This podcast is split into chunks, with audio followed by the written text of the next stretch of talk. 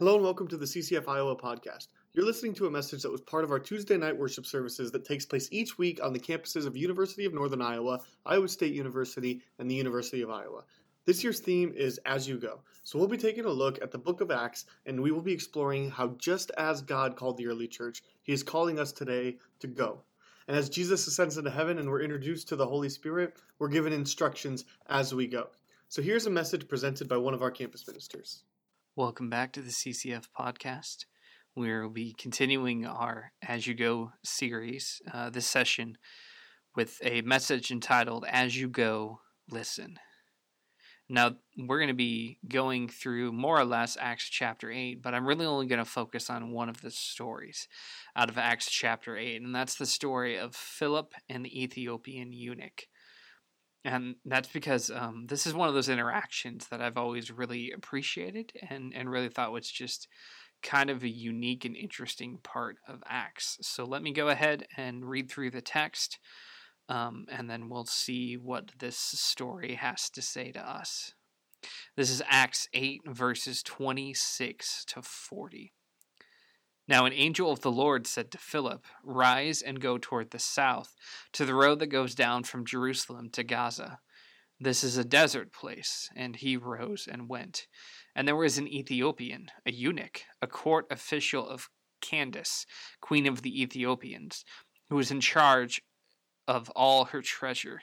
He had come to Jerusalem to worship, and was returning, seated in his chariot, and he was reading the prophet Isaiah. And the Spirit said to Philip, Go over and join this chariot. So Philip ran to him and heard him reading Isaiah the prophet and asked, Do you understand what you are reading? And he said, How can I, unless someone guides me? And he invited Philip to come up and sit with him. Now, the passage of the scripture that he was reading was this Like a sheep he was led to the slaughter, and like a lamb before its shearer is silent so he opened not his mouth. In his humiliation, justice was denied him. Who can describe his generation? For his life is taken away from the earth. And the eunuch said to Philip, About whom, I ask you, does this does the prophet say this? About himself or about someone else? And then Philip opened his mouth, and beginning with this scripture, he told him the good news about Jesus. And as they were going along the road, they came to some water, and the eunuch said, See, here is water. What prevents me from being baptized? And he commanded the chariot to stop, and they both went down into the water, Philip and the eunuch, and he baptized him. And when they came up out of the water, the Spirit of the Lord carried Philip away, and the eunuch saw him no more, and went on his way rejoicing. But Philip found himself at Azotus, and as he passed through, he preached the gospel to all the towns until he came to Caesarea. So, this, uh, like so many of the stories that we've gone through in Acts, is is just an interesting story. Philip's told uh, by an angel um, to go to a specific road and as he's there, he happens upon uh, a, chariot, and he hears that there's this Ethiopian eunuch who's reading from a scroll, and he's reading the prophet uh, Isaiah. there's there's a lot of things that are happening already in this story. Um, the the awesome fact of Philip just listening to what God is commanding him to do without needing any kind of reason or justification or whatever. Uh, he just goes and does what God tells him to do to to go to a road, to be in the right place at, at the right time. And uh, the reason I entitled the the message "As You Go, Listen" is because uh, there's a lot of different ways that Philip is listening. He's he's listening to what God's instructing him to do, and he's following it by doing. Um, he's also just keeping his ears open as he's on the side of this road, and he happens to overhear someone reading scripture, and, and, as he listens, he um, he listens to the person who's got questions about that scripture and and he's trying to get an idea of what his questions are really getting at and And so he's there's just this whole process of listening when the eunuch believes uh, in in Jesus and wants to be baptized. He listens to his request, and and he baptizes him. And so you've got so so many different examples of Philip just simply listening to the to the guiding of the Holy Spirit to um, the person that he's ministering to um, listening to God's word in the moment and, and realizing how God's word can speak to this Ethiopian eunuch. And so there's just so much listening that's happening here. There's also, uh, if if you don't happen to know anything about eunuchs, um, it's it's an interesting position to be. Oftentimes, uh, in, in ancient times, eunuchs are given um, special offices, special titles, positions. Uh, this particular one is a talks about who he's a court official of the queen, um, and happens to be in charge of all of her treasure um, pretty important job and probably well paying because you want to well compensate the person that's looking out after all of your treasures and, and money. So let's get back to eunuchs in general. The term eunuch is used of someone who has been castrated or in, in some way has had um, uh, parts of their genitalia removed. Um, it refers generally at this point in time to to males um, in, in, that way, and so they are not going to be able to have any offspring. Um, sometimes the the term eunuch is used of people who have chosen a celibate lifestyle, but for the most part, in in this uh, in biblical times, that would have been used of someone who either through an accident or through someone intentionally uh, damaging them uh, has kind of mutilated or removed, n- no longer has their male genitalia.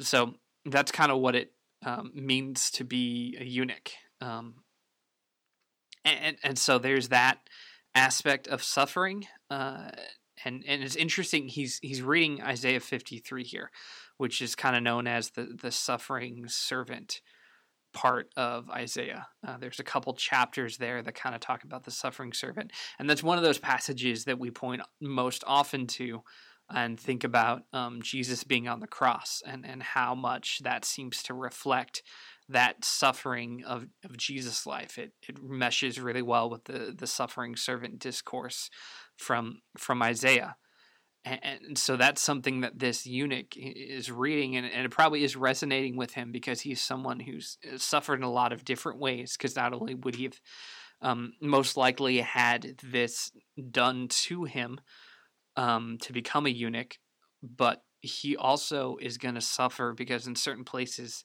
uh, he's he's going to be shunned and kind of put outside of the community. Um, it, it, it, also, since it talks about him, you know, going to Jerusalem to worship, he he's one who worships God, and yet in in Deuteronomy, um, it actually talks very directly that, and it says that anyone who has mutilated or or has has their genitalia has been removed are not allowed to um, to enter into the temple um, because of the the holiness and purity of the temple, and so that's something that he wouldn't be able to have experienced in the same way as other people who come to Jerusalem to worship. Um, just because he's Ethiopian doesn't necessarily mean that he uh, is or is not a born Jew. Uh, your your nationality doesn't necessarily make you um, Jewish or not. And there's Jews all around the world. Um, so even if he's born Jewish, uh, there's still parts of the temple that he wouldn't be allowed into because he is a eunuch.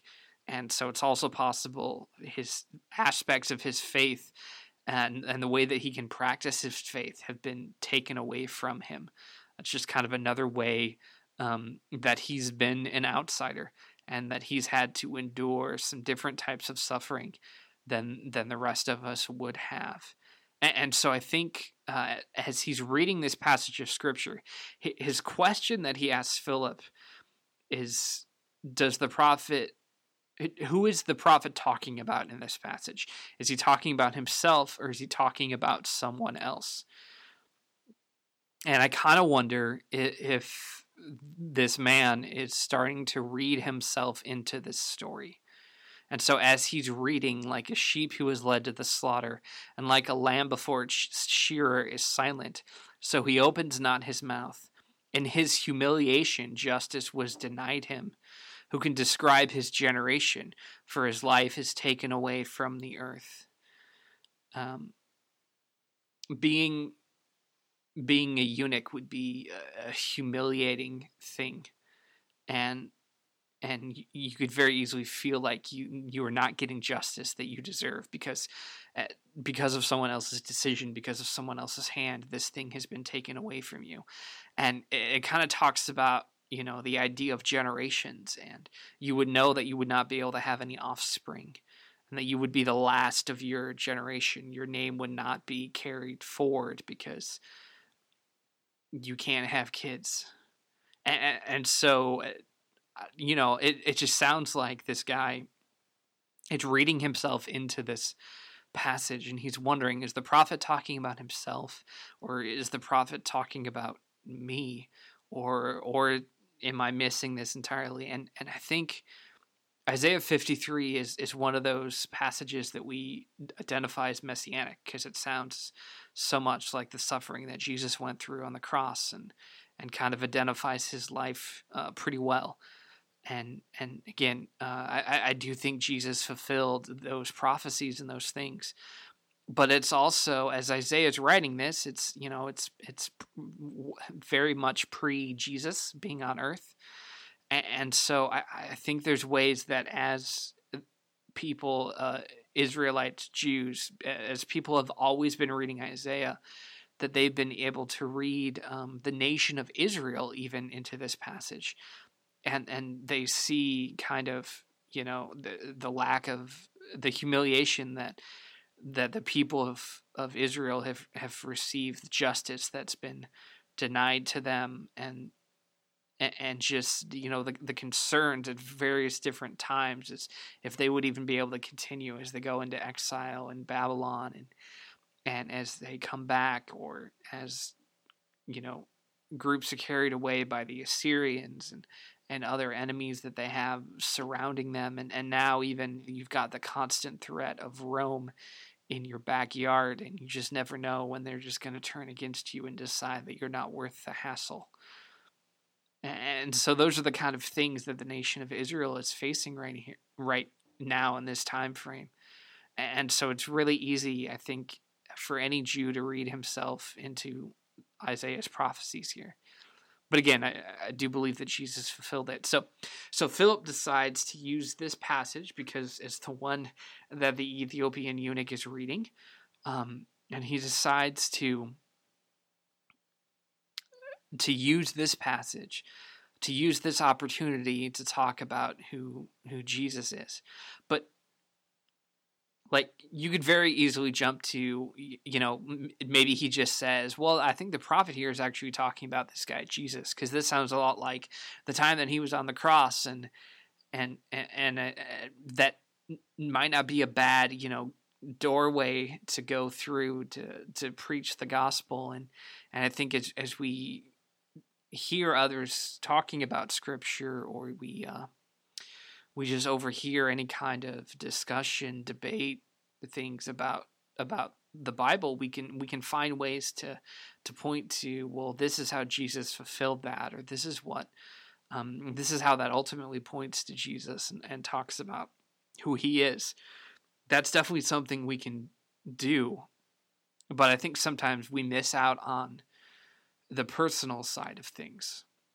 Philip doesn't know this Ethiopian eunuch, but he seems to identify and recognize that he is um, who he is, and and, uh, and maybe even was possible to know that he was a eunuch. I don't know how Philip can tell that. If there's more that the Holy Spirit was speaking to him, like I don't know if we would have known that this guy was eunuch besides the fact that it's given to us in the story, but that seems to be a key part of what's going on.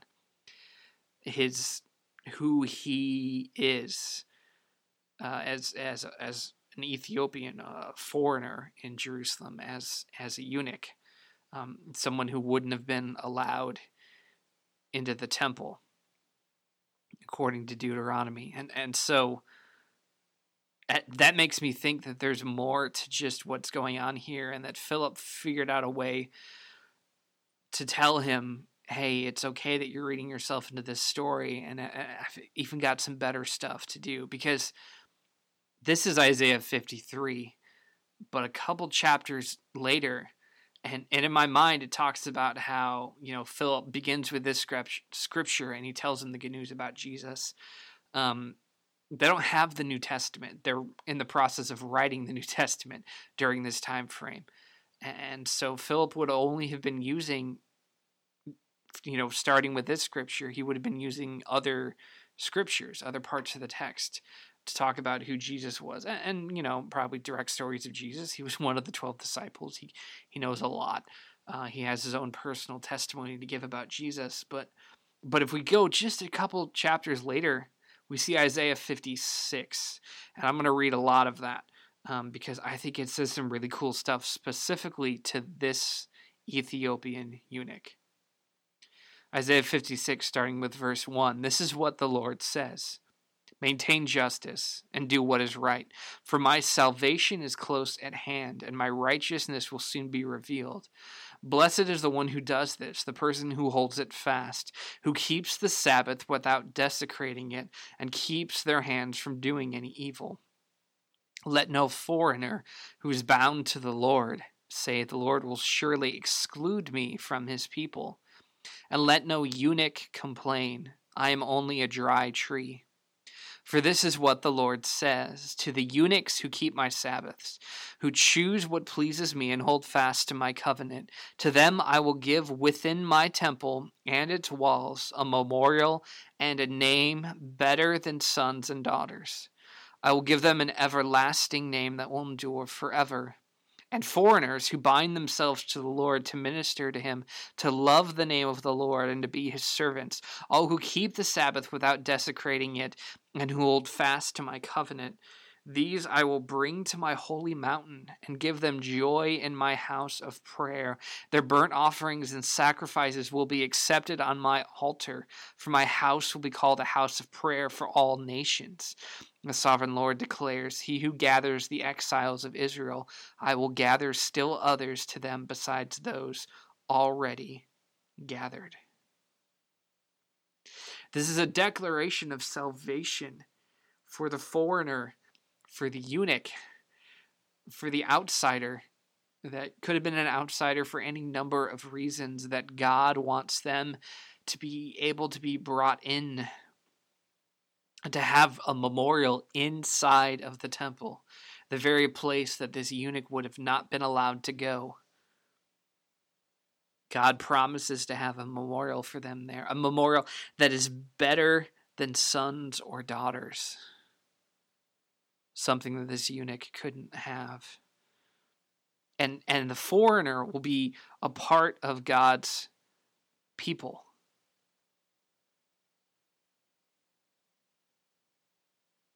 they get to have sacrifices made for them accepted on their behalf on, on his altar.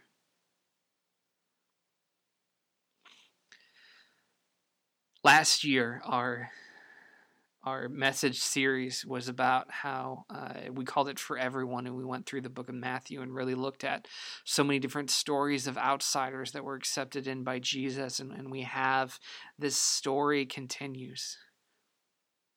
And I think we start to even see a bit of a shift and a turn here in Acts because we move from this story of Philip and the Ethiopian eunuch to starting to hear more about the testimony of, of Saul who becomes Paul and and then the people that Paul starts to reach and he even is willing to minister to Gentiles and go that much further outside of what they had known the church to be up to this point. And so I think this is one of those places where Acts starts to shift and say this isn't just a message for Jews. This is a message for outsiders. This is a message for all people. And so you have this cool story here of Philip and this Ethiopian eunuch. And uh, for those of you who don't know, uh, Ethiopia, ancient Ethiopia, modern Ethiopia, same region. Uh, it, it's an African nation. So much of our stories, or, or at least um, the way that I would always picture things and hear stories told uh, as, as someone growing up in a in a very white area um, and, and, and a pretty white church you always picture Jesus' disciples, maybe a little bit darker skinned than you, but not not too dark of skin. And and you see all the pictures hanging up in churches that have this oddly blue-eyed blonde or, or much lighter haired Jesus who looks like a European, not like a Middle Easterner, and definitely not like the African that this Ethiopian eunuch is. I think sometimes if we overlook these stories, we forget about the kind of representation that really does exist in Scripture. Maybe there's an even better chance to see yourself in this story because of the people that are represented here. This is an Ethiopian, an African man who's been so dedicated already to God that he comes to Jerusalem to worship. Even if he's not allowed to be let into the temple, he's still going to be there because he has the fear of the Lord in him. And so much so that the first time he hears about Jesus, he's already totally wanting to go all the way in and says, Hey, look, we've got water let's let's get baptized right now. I I, I want to I want to show people. I want. He probably wasn't traveling by himself in a chariot. He seems to be a man of of wealth and means. Usually, they travel with multiple people to help them out. He's not afraid of being a witness for Jesus in front of everyone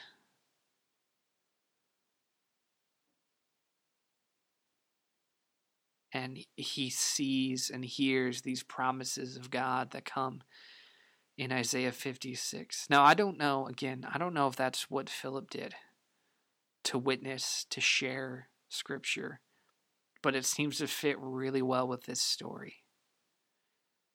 A true acknowledgement of you may have heard this, and you may have only heard about how you can't be in the temple, but let me show you yeah, you're in Isaiah's prophecy in an even bigger way than you maybe have thought. You're not just the suffering servant, you're also the one that receives salvation. That God is doing new things, big things, and He wants you to be a part of it that anything about you, the fact that you're a foreigner, the fact that you're a eunuch, any of those things that others would use to, to kick you out, God's already removed those barriers. He wants you in, He wants you part of this. And I think that personal aspect is something that would really get this man to say to Philip, Hey, there's water here. How about I get baptized right now? I'm ready. Let's do this. So as you go, listen. Know your know your scripture. Um, that's one of the incredible things about Philip in this moment, is that he he knows where Isaiah 53 is going. And if he just directly used it to say uh, the prophet here is talking about Jesus, or he moved along to to read Isaiah 56 to this man, or he did some other combination. He he starts there with the scripture that he heard and uses it to tell someone the good news about Jesus. I think that's one of those things that evangelism is supposed to look like. You may not always be told directly by the Holy Spirit to stand at a specific place on the road, But make sure wherever you go that you're listening. Listen to what's going on in people's lives, listen to who they are. Listen to Scripture. Listen to the Holy Spirit. Listen so that you can have an opportunity to give an answer for the hope that you have, as it says in 1 Peter. Because God is always doing something. What He wants us to do is listen.